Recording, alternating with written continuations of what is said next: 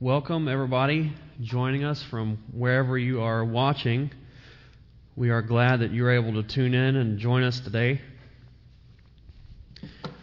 And so here we go again, back to the live stream. And so I have um, a couple of announcements to make, and, and one about that in particular, which I'll come back to in just a moment. But let me start by uh, saying that uh, Pastor Bill, I think many of you know, has. Um, taken a church in, in Vallejo. And so uh, the door opened, and Pastor Bill uh, sought to fill in temporarily. And I'm not surprised at all that it became a permanent thing. And so Pastor Bill is officially the senior pastor of Calvary Chapel Vallejo. And he's already begun to, uh, to teach every Sunday, and he has been. And so, as you know, he's been teaching here on Wednesday nights and still filling some uh, various various duties and so as of now, that, that has altogether stopped. The transition has, has uh, been completed, if you will. And so uh, it was about a year and nine months ago I became the senior pastor. And Pastor Bill has been such a blessing to me, and he has helped me in so many ways along the way. And God has just blessed this transition. He really has, and everyone knows it. And we really want to finish well, all the way to the very end. And so Pastor Bill is going to be teaching this coming Wednesday. And this is going to be somewhat of a, uh, a farewell message, if you will. Now, obviously, he's still very much a part of the family, and I'm sure that, that we will be seeing him around. But uh, as it is, his teaching ministry here will uh, kind of come to a, a, a, finish line, if you will, this, this Wednesday. And so we want to ask all of you to tune in to that. It will be at our normal time, which is um, 7 7:15. Is that right? 7:15. I can't even remember.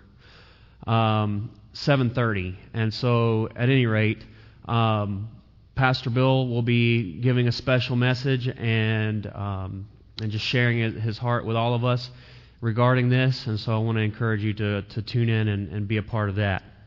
Now, having said that, next Sunday the goal is to have an outdoor service, and so this is kind of short notice. But this is our aim, and we, we think that we have uh, everything that we need in order uh, and lined up to do that. And so it's going to be at 9 a.m. We want to try to beat the heat just a little bit, and we're going to try to have everything set up to make it as, as comfortable for you all as we can. And so uh, we're excited about this. We want to be together, and we want to honor the protocols that the government has, has set in place. Uh, but this is what some of the other churches are doing, and so we're going to get in on that. We have a, a space where we can do that. And so we're going to be in person worshiping outside next Sunday at 9 a.m. And it will also be live streamed simultaneously. And so we're asking folks who may be concerned about their health or, or may have pre existing issues or anything like that, please stay home and continue to, uh, to tune in that way. Uh, but we will have one service that will be in person and live streamed at the same time, and that'll be 9 a.m. next Sunday. So, very excited to be able to tell you that. And I praise God that we have the ability to do these things. So, that brings us to today's topic. We are continuing our way through the Calvary Napa vital signs. And today we're going to be talking about God's people gather. God's people gather. That is the topic. Uh, this was something that we had already adopted to be um, very much a part of what we're about. And so the timing is obviously awkward. I, I get that. Uh, but it's just part of the whole package. And so, a couple things I wanted to say about that is that these are things that we believe, that we hold to, that we see as important. And right now, as we're not able to gather the way that we would like to, we have to be creative and we have to be diligent about being in community to the best of our ability, even if it is on Zoom or phone calls or one on ones with folks having coffee. Uh, we have to make the extra effort to still be in Christian community, however, we're able to do that. Uh, in addition to that, obviously, we're making efforts to be able to come together and gather, uh, like outside next week. And when we come back together fully, um, these are things that, that are very near and dear to our hearts that we believe the Scriptures uh, speak a lot about. And so this is something that is important to us. As Calvary Napa, we are a people that love God, love His church, love each other, and we put a great emphasis on gathering in community, gathering with other Christians, having Christian fellowship. And so we want that to be something that we are marked by. So, having said that, if you haven't seen or you've missed any of the previous messages in this series, uh, the Calvary Napa Vital Signs, I would encourage you, I would ask you to go back and watch those because I want all of our people to see all of these messages because this is something that is very important to us, and I want us to all be on the same page as far as that goes. So uh, let's let's go before the Lord in prayer, and then we'll get into our message for today. Join with me. Father, we praise you. We, we honor your holy name, and we thank you that you are God and that you are Savior, and that you are Lord, that you are King. And you are our friend. You have called us friends. You love us, God. You lead us. You provide for us. You teach us. You protect us. And Lord, you will see us all the way through to the very end. You preserve us, Lord. We will be with you forever in eternity and glory. And we, we rest in that. We rejoice in that. And Father, I just want to pray today for the churches in Napa. I pray that wherever or however they're meeting, that your blessing would be upon them all. That, that the body of Christ at large would be being ministered to. That you would be receiving glory in all of the local congregations. I pray for the churches all around the world, God, that are struggling in this time. I pray your blessing upon them, Father. I pray for our persecuted brothers and sisters who have been suffering well before any of this came about and will continue to suffer and be faithful, God, to the death even. And so we, we lift up our brothers and sisters who are who are hurting around the world and being persecuted. God, may your, your grace and your strength and your blessing be upon them. And so we, we thank you, God, for this day. This is a special day when your church does gather to honor you, and I pray that you are blessed, Father. And I ask that you would bless this time as I share this message, that our people would hear it, receive it, be greatly encouraged, taught, blessed, strengthened, and that you would help me, God, to communicate accurately, effectively, by your Spirit, with love and passion. And I thank you in Jesus' name. Amen. Amen and amen. Okay, so God's people gather. God's people gather. Let me read this paragraph to you. The church is not a building, but rather a community of Christian brothers and sisters who love God and love one another. God never intended for us to live the Christian life in isolation. So, one of the greatest gifts He has given us is each other. We gather regularly to worship Him to study His Word, to use our gifts, and to encourage and strengthen each other in love. And so that's what we're about here. This is important to us. You know, we live in a time, this is uh, an increasingly individualistic society. That was, a, that was a, a mouthful there, but it's all about the individual. And the culture that we are in, the society that we are in, it's all about me. You know, there was a time when it was much more about us as a society, as a nation, as a, as a, a community. But uh, we're moving farther and farther away from that. And it hasn't always been that way. That's, that's kind of a, a relatively new thing. Traditionally, society and church understood that it was about the whole, it was about the community. And so it's always been about the kingdom of God. The church always took very seriously God's kingdom and advancing God's kingdom, and we collectively make up God's kingdom. We also saw ourselves as a community of saints, a body of believers. So, always very concerned about what was good for the whole. And in some ways, I think we've gotten away from that.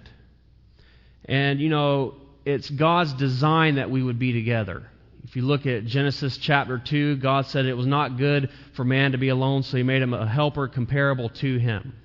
And so God knows, God understands that we need each other, that we need to be in community. It's always been that way.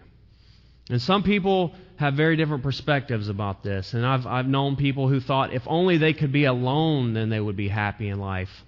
Their idea of happiness would be isolation, you know, moving out to off the grid into the mountains and living by themselves. And I, I knew one person in particular I was very close to, and I knew that this was their their aspiration in life. But you know, it was it was startling to me even when the day came that they realized that they had it wrong And that for years they thought that this was what would make them happy, oddly enough. And they came to the place where they realized they were getting older, that they were alone, lonely, and scared that it was going to be that way forever. And so that's the reality, guys. We are meant to be in community. We are meant to be in fellowship. And sometimes we can even deceive ourselves into thinking that's not the case, but it is. And then you have other people who, who know that they desire to be in fellowship with others. They know that they desire to have friendships and, and be in relationship. But you know what? Praise God.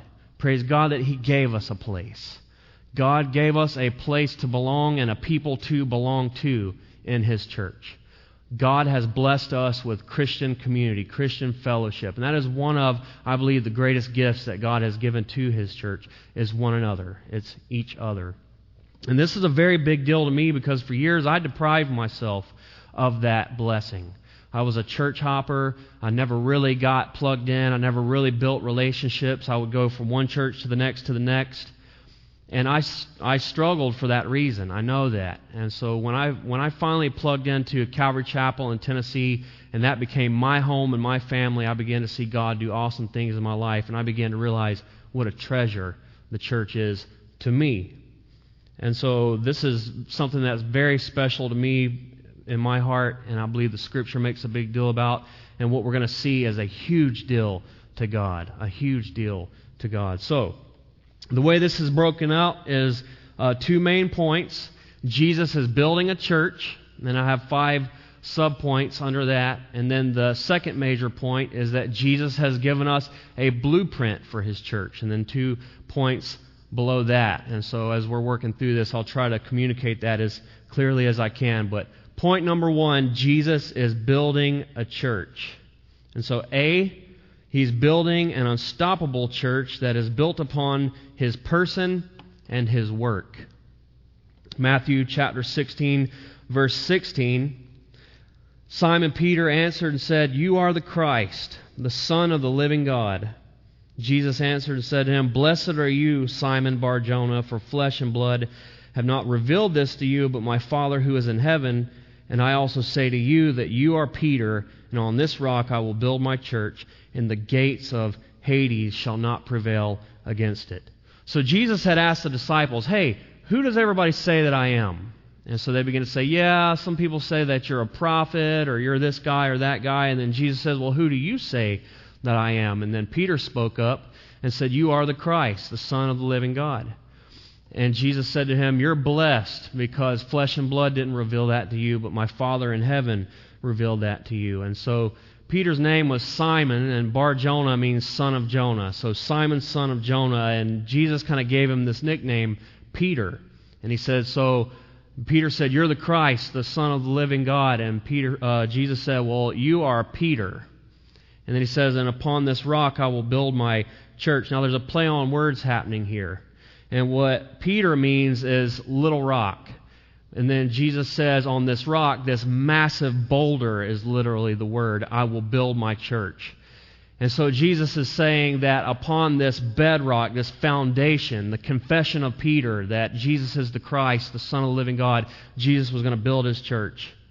Now, some people have taken this verse to mean that Peter was going to be the foundation of the church, that Peter was the rock upon which the church would be built.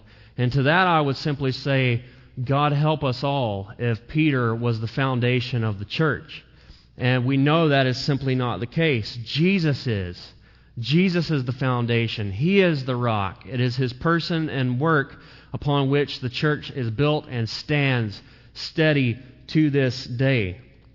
Now, this is the first time in the Bible the word church is mentioned in the New Testament, here in Matthew. And Jesus says, Upon this rock I will build my church. And I'm sure that the disciples may not have even understood what he meant. What, what in the world is a church? And so, what a church is, it's a, a group of people. It literally means called out ones. And so, it is a people that have been called out of the world, out of the darkness, and into God's marvelous light, into being the body of Christ. And so, oftentimes we'll refer to the building as church, and that's just for convenience sake, but this is really the house of the church. We collectively are the church, and we are the church when we gather. And so I just want to say this, you know, we are doing the best we can with what we have right now as we stream online like this, but this is really not church. And I just want you to understand that so that you don't go thinking that, well, hey, this is awfully convenient. I'm just going to keep doing this from now on. You know, when it's time for us to come back together, and as I mentioned, we're going to try to start doing that next week outside, we need to be together because that is church. It's when we gather together corporately. And I understand that there will be people who can't right now, but as I said, I want you to find community somehow through Zoom or one on one interactions with people or however it needs to happen. But that is church, is when we gather corporately. And so Jesus said nothing was going to stop him from building his church. Jesus is building his church, and absolutely nothing was going to stop that from happening, not even the powers of hell itself. And I love that, folks. Look, Jesus' church moves forward, and nothing is going to stop it. This pandemic is not going to stop it. Protocols aren't going to stop it. Persecution around the world is not going to stop it. Try as they may throughout all of history, people have tried, but you can't stop Jesus' church. And so we have that confidence.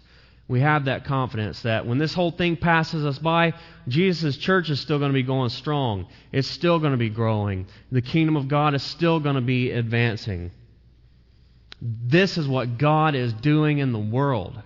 I've said this before and I'll say it again. If you want to know what God is up to in the world today, He's building a church. He's building a church. And this has been his plan from eternity past. From before creation, the Bible makes it clear. It was in God's mind and in his heart to do this thing. And so this is a big deal. The church, the, the, the body of Christ, the assembling of the saints. Yet some people act as though it's not important. Church is not important. Sometimes you'll hear people say, ah, I don't think you need to go to church to be saved. That's a true statement. You don't need to go to church to be saved. But if you discount the church of Jesus Christ as something that is take it or leave it, don't really need it, I can do my thing without it, that's a serious red flag to me because God loves His church. And we're going to talk about this, and He puts a great value on His church. And when we undervalue His church or we deprive ourselves of something that God has made so very clear that we need or that He has given to us as a gift, and we say, ah, thanks, but no thanks, something is seriously, deadly wrong with that. All right, well, B, Jesus is building a church that was purchased with his blood. Now, let me just say this real quick. I meant to say this in the beginning. This is kind of a dual message here. And so, this is a little bit of what we would call ecclesiology. This is the study of the church, what the Bible has to say about the church. And I, am also trying to mix it in with this concept of we, we ought to gather, and that gathering is very important. So, I'm just going to kind of be going broad with this. And so it's a, it's a little bit of both. It's a good biblical understanding of the church and then why it's important that we gather. So as I said, B, he's building a church that was purchased with his blood. Acts chapter 20, verse 28 says, Therefore take heed to yourselves and to all the flock among which the Holy Spirit has made you overseers to shepherd the church of God which he purchased with his blood. Jesus purchased the church with his blood. Then 1 Peter chapter 1 verse 18 says knowing that you were not redeemed with corruptible things like silver or gold from your aimless conduct received by the tradition of your fathers but with the precious blood of Christ as of a lamb without blemish and without spot. So the church me, you, us, that was purchased by the blood of Jesus. Jesus paid an awfully high price to purchase us out of bondage, out of slavery, to purchase our salvation, and to take possession of us as his own special and peculiar people. Jesus paid an awfully high price. In fact, it's an inestimable price. You couldn't calculate it. We'll never know. We'll never fully understand what Jesus paid, what he went through to secure us as his own people. And you know, the cross, the cross communicates many things to us. What Jesus did, what he suffered, what he paid for us. And so I'd like to take a moment just to talk about that. First, what it communicates, I would say, is, is the radical sinfulness of mankind and the justice of God. What it took for us to be forgiven, what it took for our sins to be washed away, what it took for God's wrath to be satisfied. It took the, the death of his one and only holy Son upon that tree. Jesus, the, the spotless and innocent Lamb of God, gave his life there on Calvary to pay for the sin debt that we could never pay, that we could never pay. It took that. And God's wrath was such that, that we would spend all of eternity paying it, and we would never pay it in full. And so, what we see at the cross is we see love and we see justice. We see grace and justice. Because God loves us, He loves the world. He, he desired that we would come into the saving knowledge of His Son, but at the same time, He could not pardon sin. He could not just overlook it. For He is truly righteous and truly holy. And so at the cross, both justice and mercy collide because you have the satisfaction of our sin debt and you have the extension of God's grace and mercy there at the cross. That's amazing. Praise God for that. Hallelujah. How, how amazing and marvelous the cross. But I would also say that it, it demonstrates the worth of the church. The worth of the church to Him. You know, I want to say something. We, we oftentimes talk about how God loves me and God loves you. And the Bible says that He knows all the hairs on our, on our head and He knows the thoughts that we think. And, and He's intimately involved in each and every one of our lives. And that is so true. And I praise God for that. But you know, God also loves His church corporately. And I think that there's something very unique and something very special about just how much God loves His people collectively. And that's something that's really stood out to me as I've been studying this through. And I've been really encouraged by this, and this has been a really neat thing for me to see. But you know what?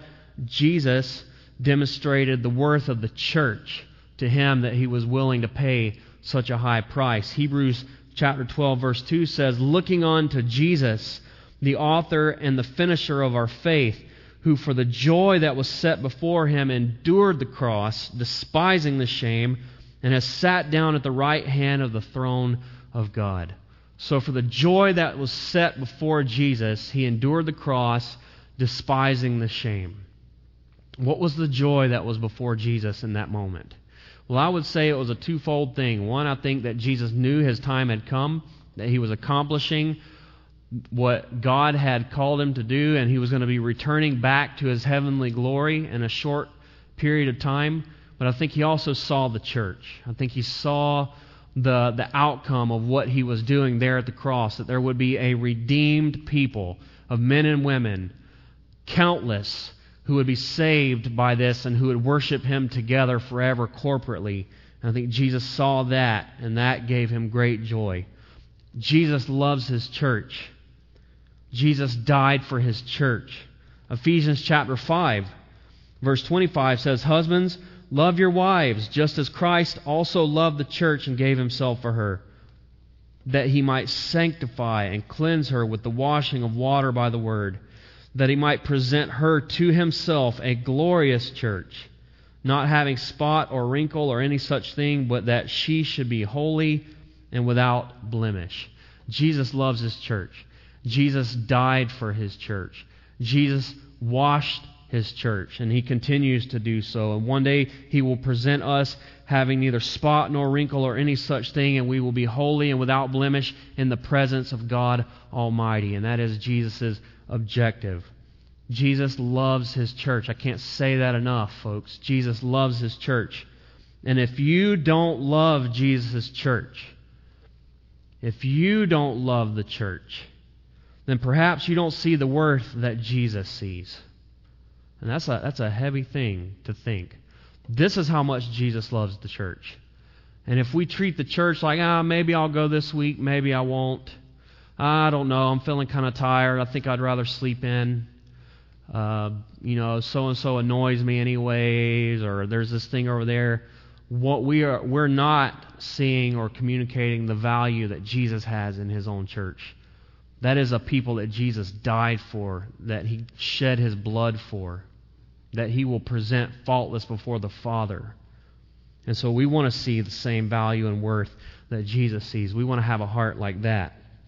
All right, C. Jesus is building a church over which he is the supreme authority. Jesus is building a church over which he is the supreme authority. Colossians chapter 1, verse 17. And he is before all things, and in him all things consist. He is the head of the body, the church, who is the beginning, the firstborn from the dead, that in all things he may have the preeminence. So Jesus is the ultimate authority of the church. Jesus is the head of the church. Now, this has been a raging battle throughout the centuries, believe it or not. And there was a time when much blood was shed over this very thing. And the, the battle was who's the, who's the head of the church? Is it the King of England or is it the Pope? Well, we know that answer to that. The Bible makes it crystal clear neither one of them. Jesus is the head of the church, Jesus is preeminent. Jesus is to be before all things and to reign supreme over all things. And honestly, folks, I feel like this battle rages to this day. Because oftentimes I think we, the struggle is, is Jesus the head of the church or are we the head of the church? You know, do we decide what the church is going to be like and how the church is going to move forward, or does Jesus decide? Does His Word dictate how we come together and, and, and do church, or do we decide? Are we trying to cater to the, to the whims of, of men and women that, that desire to, to hear nothing but feel good messages or, or whatever the case may be? Uh, there's a temptation out there to do those kinds of things for the sake of numbers. But we have to do church as Jesus would have us do church. Jesus is the head of the body, it says here. And so we are the body of Christ. If the body is disjointed, it's not a body. And so, again, we have this, this idea we are the body of Christ, Jesus is the head, but that only works if we are a people who are connected one to another. If we are a people who recognize who our brothers and sisters are, who our family is, and that we come together as best as we are able, that's what makes a body. That's what constitutes a body. And so it's very important to us to be a body and for Jesus to be the head. Jesus is the firstborn, it says here. Jesus is the firstborn from the dead. Now, this, this is a really interesting thing to me. The Bible says that he's the first fruits among many brethren. That is to say, that he is the, the first to, to die and to rise again. And then there would be many to follow. That would be us as we identify with Christ and we die to ourselves and we are born again, born anew into the newness of life. And so Jesus is the, the firstborn here. And, and when we gather together corporately, we demonstrate this reality that He is the firstborn and we have followed in that. And when we gather corporately, it puts that on display. That Jesus was the first of many to come, and here we are because of what He has done, and we gather corporately that is put on display. And so it takes the body of Christ gathering to really demonstrate that. And so that is what is happening, folks. There are so many things that, that are happening as we come together as a body and we put on display the just the majesty of the church and what Christ has accomplished. There's something very special about when Christians fellowship together. D. Jesus is building a church that is made up of God's own special people. Jesus is building a church that is made up of God's own special people. 1 Peter 2, verse 9 says, But you are a chosen generation, a royal priesthood, a holy nation, his own special people, that you may proclaim the praises of him who called you out of darkness into his marvelous light, who once were not a people, but now are the people of God, who had not obtained mercy, but now have obtained mercy. So I just want you to notice this. We're described as a generation, as a priesthood, as a nation, as a people. This is plurality, not individuality. God sees us as a collective, as, as the whole. And we are God's special people. We've been chosen and redeemed. There's nothing else like this in the world. Never has been, never will be. We are God's special chosen people, redeemed, purchased by the blood of His Son, set apart to worship Him forever and to be with Him in glory. And we are uniquely qualified to proclaim His praises. Uniquely qualified. I want you to, to, to catch that. We are a people who were walking in darkness and now live in the light. We were a people who were bound by darkness who were blind and separated from God, who have been brought into God's glorious light, and now we see. We were a people, we were not a people at all. We were not a people, and now we are a people. We are the church. This did not exist, and now it does. God did a brand new thing. God took a bunch of sinners who were destined for hell, called them into his light, marvelous light and put together the body of Christ. And we are a people that have received special mercy. We had not received mercy, but now we have. And so we truly are, as the church, when we come together, when we gather corporately, we put on display that we are God's own special people. Not because we in ourselves are special, not because we, we deserved that or were so inherently lovely, but because God loved us. Because God chose to save. Because God is a saving God. And He called us together to be His own people. E. Jesus is building a church that is marked by holiness. Jesus is building a church that is marked by holiness. Matthew chapter 18, verse 15. It says, Moreover, if your brother sins against you, go and tell him his fault between you and him alone. If he hears you, you have gained your brother. But if he will not hear you, take with you one or two more, that by the mouth of two or three witnesses every word may be established.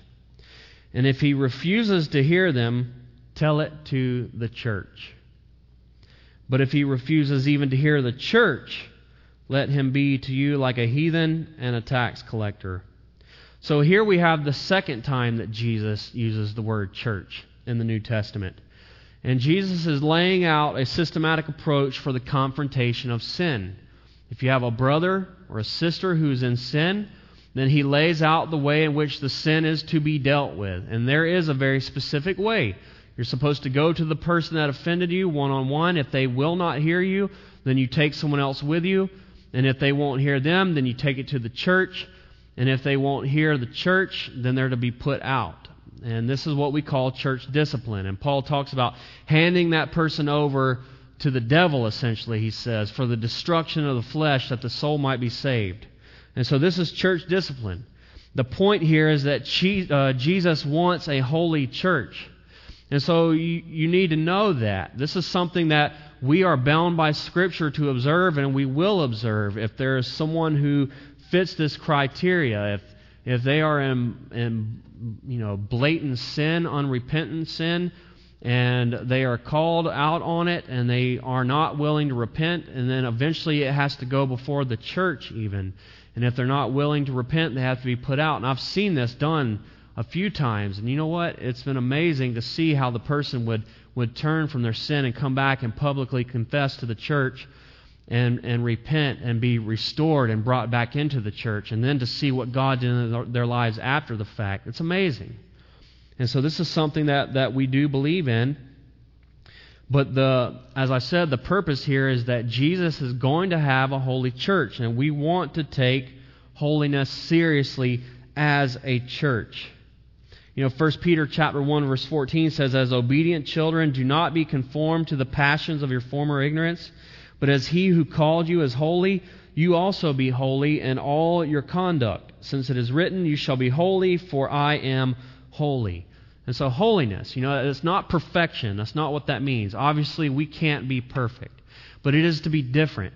It is to be separated, set apart. We're not like the world anymore. We don't esteem the world's values as great. We live for a different king. We have the citizenship of another world. We belong to, to Jesus and heaven as our home, and we're to look and sound and act like that. We're to be a peculiar and a holy people. And Jesus takes that seriously in his church, and we want to too. And you know, when I've been in churches that take it very seriously, it has only encouraged me and provoked me, stirred me up to walk and live a more godly life. And I hope and I pray that that's what happens here. That we also encourage and provoke you, as it were, to greater holiness. That's what the church exists to do, amongst other things. It's a community that provides support and accountability. Proverbs 27:17 says that as iron sharpens iron, so a man sharpens the countenance of his friend. We sharpen one another. There might be sparks sometimes, but we hold one another accountable. We hold one another to a standard, and we push each other on to greater places of holiness. Proverbs 27:6 says, "Faithful are the wounds of a friend, but the kisses of an enemy are deceitful." You know, as Christian brothers and sisters, as friends even, we need to tell each other the hard things. We need to have the courage and the boldness to say things that, that the other person may not want to hear but needs to hear. And frankly, as Christians, we need to humble ourselves and be willing to hear it, willing to receive it, to prayerfully consider it, and to repent of it if it's true and necessary. And you know, I've, I've had that happen here uh, personally. I've been in situations where where there was conflict, and you know, I I kind of came in like a raging bull, thinking that it was such a righteous thing. And uh, I had a brother tell me afterwards, "Man, don't you think that you were a little harsh with that brother?" And I was like, "Oh man, yeah, I, I guess I was." And I had to go to that brother and apologize, and to to other people that were there. And that's the way that this thing works, folks. We are to hold one another accountable, and it takes community, it takes gathering, it takes this body for this to actually work. The Bible says that isolation is a red flag. Isolation is a red flag. Proverbs 18:1 says a man who isolates himself seeks his own desire, he rages against all wise judgment. So when someone goes out of their way to isolate and to remove themselves from community, that's a dangerous sign. And I've had people tell me that God was calling them to do that. And I don't buy that not for a second because the Bible says the one who isolates himself rages against all wise judgment, seeks his own desires. I really believe that the lifeline of any Christian is going to be in plugging into a Bible teaching, Bible believing church as far as it pertains to youth as they come up and they move out of their parents' house, maybe go to college uh, or whatever it may be. You know, we have this bridge ministry here. It's a, a year-long residential recovery ministry. I believe that the, the that the health of that individual is going to be if they find a church and they plug in and they have support, family, accountability. They know what their gifts are and they're using them to help further that church. I think if a person does that, they're going to be okay. I think if a person goes out and they don't have that, they're going to potentially fall away. Separation from the Christian community has been a downfall for me in the past. I know this for a fact in my own experience. There have been times in my life where I was really struggling, and there were Christians there that were encouraging me in, and I did not and instead I ended up having some pretty hard knocks, some pretty hard falls because of that. But you know, Christian community has also been a great safeguard to me. And so I've been on both sides of this, and I understand. I understand the significance of gathering, of community, of fellowship, of family. As I said, it can be a safeguard or a downfall depending upon how you interact with the church. I've said it before, I will continue saying this. The banana that leaves the bunch gets peeled every time. And so we want to be in close community. We need that. All right. Well, that was that was all under heading 1 that Jesus is building a church. And so now we're going to look at point 2. Jesus has given us a blueprint for his church. Jesus has given us a blueprint for his church. It's kind of funny because it's not a building, as I said, it's a people. But Jesus has given us a blueprint, nonetheless, for how to build this, this gathering of people, if you will. And so we, we go to Acts chapter 2. And you can turn with me uh, if you would like, to, to this one, because this is kind of a, a lengthy text here, and it would probably be good for you to have eyes on it. And so, Acts chapter 2, picking up in verse 40, we're going to see that this is a blueprint lived out by the early church. So, heading to, Jesus has given us a blueprint for his church. A, it's a blueprint lived out by the early church. So, Acts chapter 2, verse 40. And with many other words, he testified and exhorted them, saying, Be saved from this perverse generation. Then those who gladly received his word were baptized. And that day about 3,000 souls were added to them. And they continu- uh, continued steadfastly in the apostles' doctrine and fellowship, in the breaking of bread and in prayers. Then fear came upon every soul, and many wonders and signs were done through the apostles. Now all who were uh, who were together believed and had all things in common, and sold their possessions and goods, and divided them among all as any had need. And so, continuing daily with one accord in the temple and breaking bread from house to house, they ate their food with gladness and simplicity of heart, praising God and having favor with all the people. And the Lord added to the church daily those who were being saved. So here's the blueprint as lived out by the early church. And so we could break this up in a few different ways. And so the first I will call the entry into the church. The entry into the church.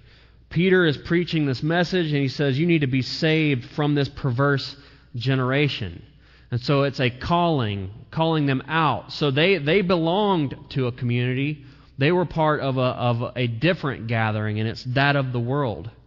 And Peter said, Come out from this perverse generation. Come out of the world, out of this community, out of that gathering, and come into this gathering. Come into the body of Christ. Come into the light. So there was this calling out. But then it says that they gladly received his word. And so they responded to the gospel message that Peter had just preached, and that's necessary. And so you're called upon to, to make a decision to respond, to act. And these folks did. They responded to the gospel gladly. They heard the word that Peter preached. They owned it. They recognized that they were sinners, that they were in big trouble, that they needed God's gift of salvation, and they were going to give their life to Jesus and repent, turn from their sins, and follow Him. They received, and they did so gladly. It was like, where do I sign up? I'm ready. And then it says that they were baptized. As many as believed were baptized. You know, you're saved by grace when you put your faith and your trust in Jesus, not by baptism. But in many ways, baptism has been kind of an entry into the church, if you will, an entry into the community of faith. So you're saved by grace uh, through faith, but at the same time, you, you almost come into the church as you are baptized. It was a public identification of, of something that, a, a decision that you had made. It was an outward expression of an inward reality that you had died and risen again into the newness of life. And it was an entry into the community of faith. And there's a pastor here in town um, that I've, you know, talked to on a number of occasions, and he shared with me stories when he goes on the mission field and pictures that he he has taken over in like Ethiopia. I think was the the last time we talked in the baptism services that we're having there. And that was the way that it was. When a person was baptized, they were now marked. It was understood that they were now members of the church. And by marked, I mean the per- persecution was, was surely coming. And so um, their life was essentially now on the line once they got baptized, and they knew this. And there were people who had put faith in Christ and they were going to be baptized, but even as they were on their way to be baptized, they were even vomiting because they were so afraid of what was going to happen to them after they did that. That's that to me is is amazing. And so the church has always understood baptism to be so important. It's a command of Jesus, yet so many people within the church have not been baptized. And that will forever, to me, be a mystery. I, I don't know why that is. But, believer, if you have put trust in Christ, you must be baptized. You need to be baptized. And for many people, they have seen it as kind of the entry into that, that family. Okay, so First, we saw the entry into the church. Now we're going to see the disciplines of the church under the blueprint here. So they gave themselves to the apostles' doctrine. That is, the, the teaching that the apostles received from Jesus Christ that we have recorded for us in the New Testament. That is the apostles' doctrine. And that's what the church was about. That's what they looked to. That was the authority. And so it was the teaching and the preaching of the apostles and those men, those elders who had been raised up by the apostles to govern the local churches. And so that's why we take that very seriously as a church. We're about the Bible. And we want to look to the Bible for how the church should be and how we should live our lives. They were about fellowship. Fellowship. And the word is koinonia. It means to partner, to participate, to have something in common. And so that word koinonia, it, that was the word from which we get the word coin, because coins, that would be the common currency. So it's something that we all use commonly. Or the, the language of that day was Koine Greek. And the reason that it was called Koine Greek, because it was the common language that everyone used. Everyone had that in common. So that's kind of part of the idea here. We are partners together. We are all connected by the blood of Jesus Christ. We are brothers and sisters. We are family, and we, are, we participate together in a common mission, a common goal. And so this is very real, very deep. The family of God, the Christian fellowship. Says that they were about the breaking of bread. Now, this was, they would have something called agape feast, love feast, where they would come together regularly and they would eat together. And there's something very special about that. But it would also be uh, a partaking uh, together in the Lord's Supper recognizing the Lord's Supper, communion. It was one of the ordinances that Jesus gave to his church. Two, baptism and the Lord's Supper. This was something that the early church did regularly. They came together to eat and they observed the Lord's Supper.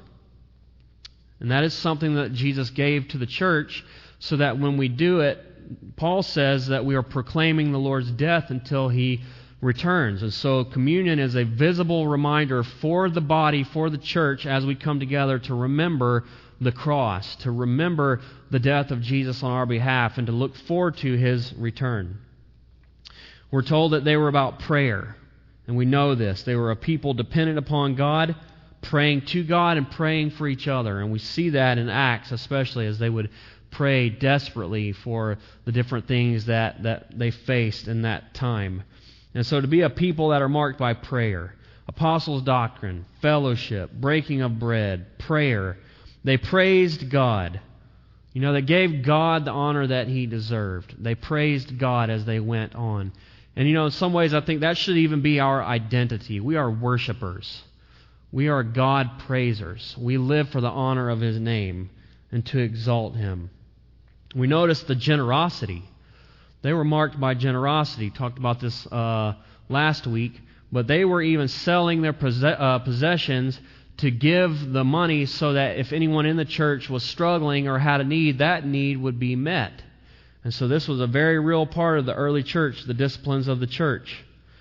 Doctrine, fellowship, breaking bread, prayer, praising God, generosity, giving to the needs of each other, very, very much sacrificially.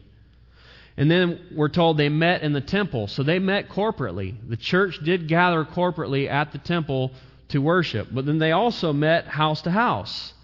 And so they had smaller, intimate gatherings, settings where the church would come together because they didn't have a building like we have. And so oftentimes they would have to meet in each other's houses. And so oftentimes church services looked like that small gatherings, much like what we would, we would call a life group or something like that. That would be a picture of uh, what the early church gatherings would have looked like. But they were very much about that.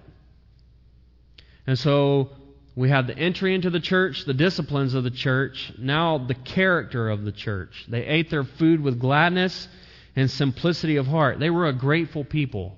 They were glad. They were thankful and they were content. Simplicity in life.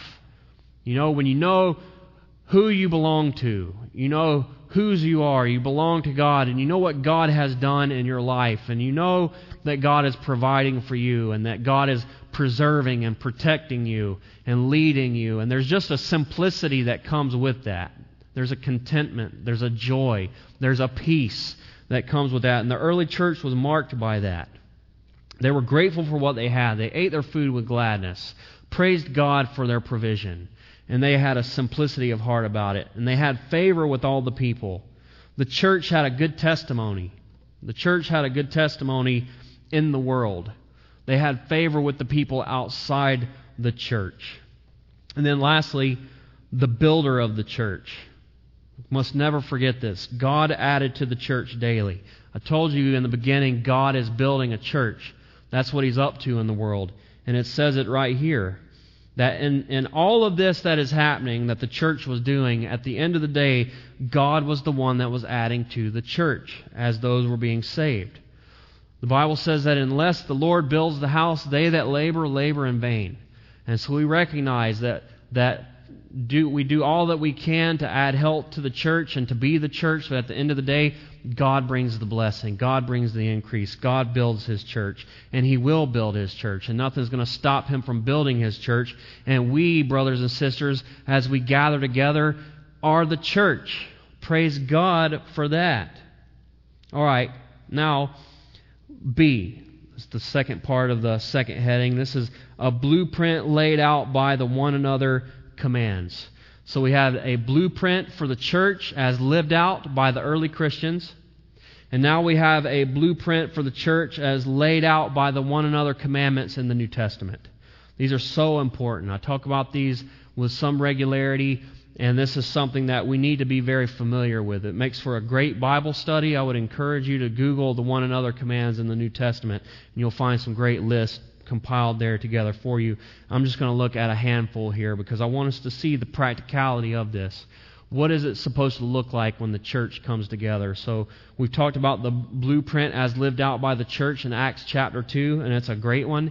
That's what we want to be like as a church. You know, Calvary Napa, if you were to ask me, what is it that we're supposed to do? I want us to be the church. I want us to look like the church. I want us to do the things that the church is supposed to do. And Acts 2 is a great blueprint for that, and so are the one another commands. And so Hebrews chapter 10, verse 24, it says, Let us consider one another in order to stir up love and good works, not forsaking the assembling of ourselves together, as is the manner of some but exhorting one another, and so much more as you see the day approaching. So we are to gather corporately so that we can consider one another, so that we can kind of take our eyes off of ourselves and think about other people. How can we encourage and bless other people? And we're told we're supposed to exhort and even stir up. The word is literally provoke. We're supposed to provoke people to good works. I mean, how often do we think like that when we come to church? Today I'm going to encourage somebody and I'm going to try to stir them up or provoke them to do something good, to honor the Lord, to bless somebody else, just to keep going, just to keep putting one foot in front of the other, to keep walking with Jesus, to keep being salt, to keep being light. Do we think like that? Because that's what we're supposed to do when we come together. Or is it, you know, I need to get something out of this message today, or I didn't get something out of that message today, or this didn't really bless me the way that it should have, or this church doesn't really have that over there. That's the tendency of the, of of the you know the person oftentimes, but to fight against that and realize we're called to gather and to provoke other people to love and good works, to consider other people. 1 Peter 4:10 says, "As each one of you have received a gift." Minister it to one another as good stewards of the manifold grace of God. So we all have gifts. I've been talking about this a lot, but we're supposed to serve one another with these gifts. You know, the thing about spiritual gifts is they don't work in isolation. The only way for the gifts to really function as they ought is in community. And so that's that's a really profound and simple truth. God has given us a gift to bless people with, but if we're not in community, then the gift is ineffective, and so we need community. James 5:16 says confess your trespasses to one another and pray for one another. So the church, the the gathering, the body of believers is to be a place where we can have accountability. I'm not saying that we're supposed to stand up and tell everybody in the church something that we've done, but you should have brothers or sisters that you can come to and say, "Hey, I'm struggling in this area. I have fallen short in this area. Can you pray for me? Because we're supposed to confess our sins, to one another and pray for one another. And to pray for healing, to pray for strength, to pray for victory. And so that happens in the gathering. Galatians 6 2 says, Bear one another's burdens and so fulfill the law of Christ. We all have burdens, folks, and we're not meant to carry them alone. We come together with our family and we're to help each other and to encourage each other and to help carry one another's burdens. And then he says, so fulfill the law of Christ. Well, what is the law of Christ? Well, the law of Christ is to love God with all your heart, soul, mind, and strength, and to love others as yourself, to love your neighbor as yourself. And so this is one of the ways that we fulfill that law is by helping to carry the burdens of each other. And so that takes actually knowing what people's burdens are. And we have to be in community. We have to have that intimate interaction. We actually have to be vulnerable with people. We actually have to let people know what our struggles and what our needs are so that we can help lift each other's burdens. And so that's why we must be in community. We must gather so that we can fulfill the law of Christ.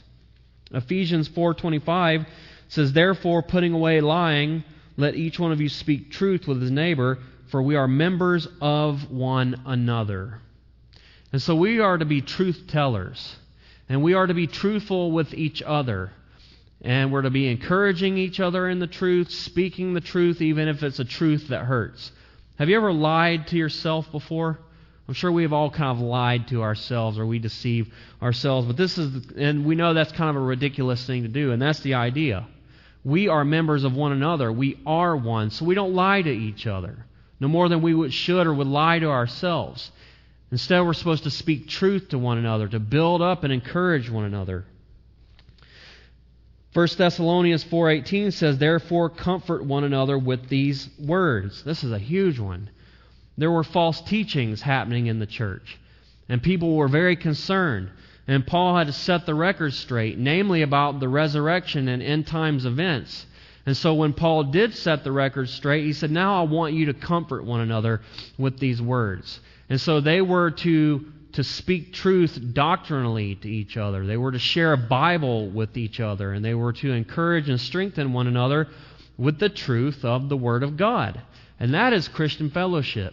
Oftentimes, when we gather, we're talking about sports, or we're talking about hobbies, or we're talking about career, or whatever. And those are all important things, and we should talk about those things.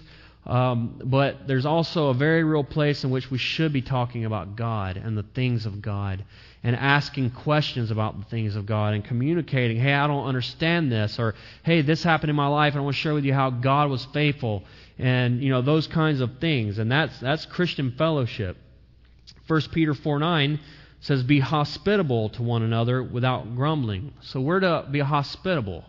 We are to, to bless people, to, to right now we can't really have people in our homes, but you know, generally speaking, this is something that is important for the church. And, and as we move into the next season of our church, we're going to take this more seriously. When we're able, we're going to really revamp our, our life group ministries and, and I want to encourage us to be a people that are inviting people into their homes. And that, that is honestly one way in which people really come to faith in Christ when they're allowed to come into someone's home and they're served and they're, they're cared for and they're fed and, and blessed.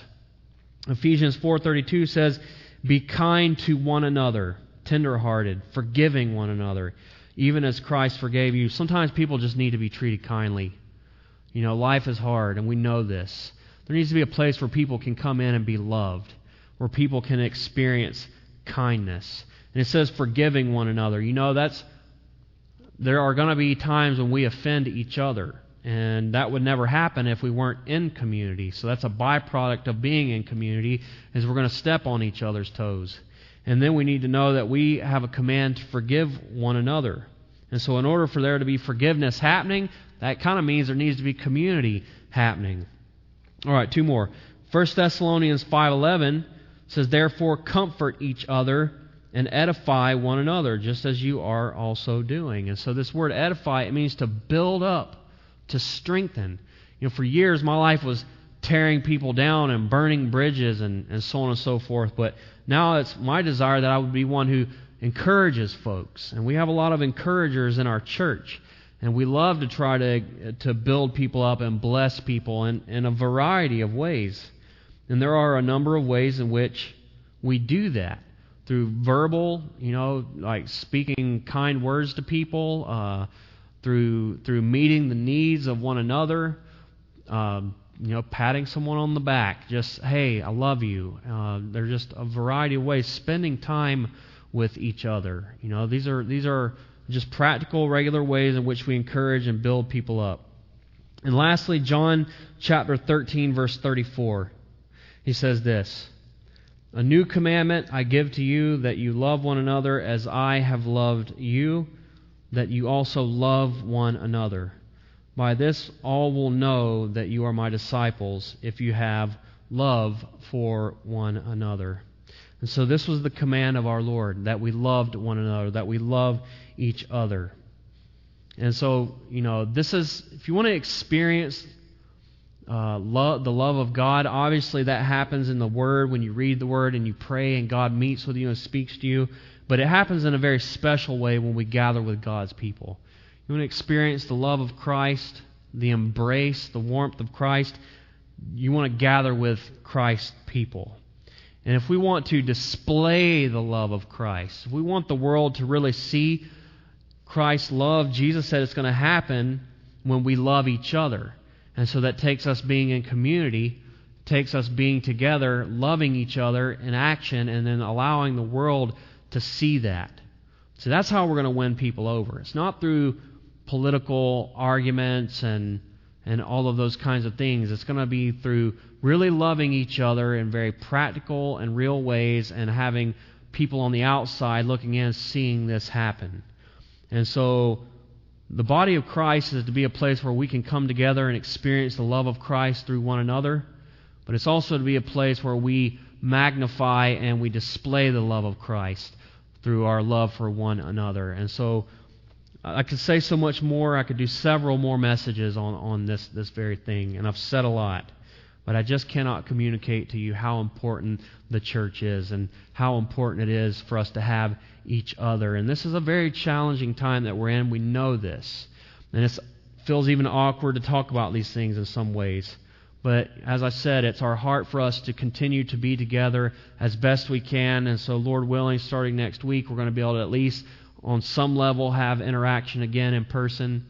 And I just want you to be make sure that you are plugged in on some level, that you have some kind of Christian interaction happening in your life, and that you are being encouraged, that you are being held accountable, that you are being strengthened, and that you're doing that for somebody else in this time because there's a lot of need in the church right now. We have a lot of people in our church that need other people, and we need to be available to love and to serve other people. Amen? And so let me pray for us. Father, we love you and we praise your holy name. We thank you for the church and the blessing that it is.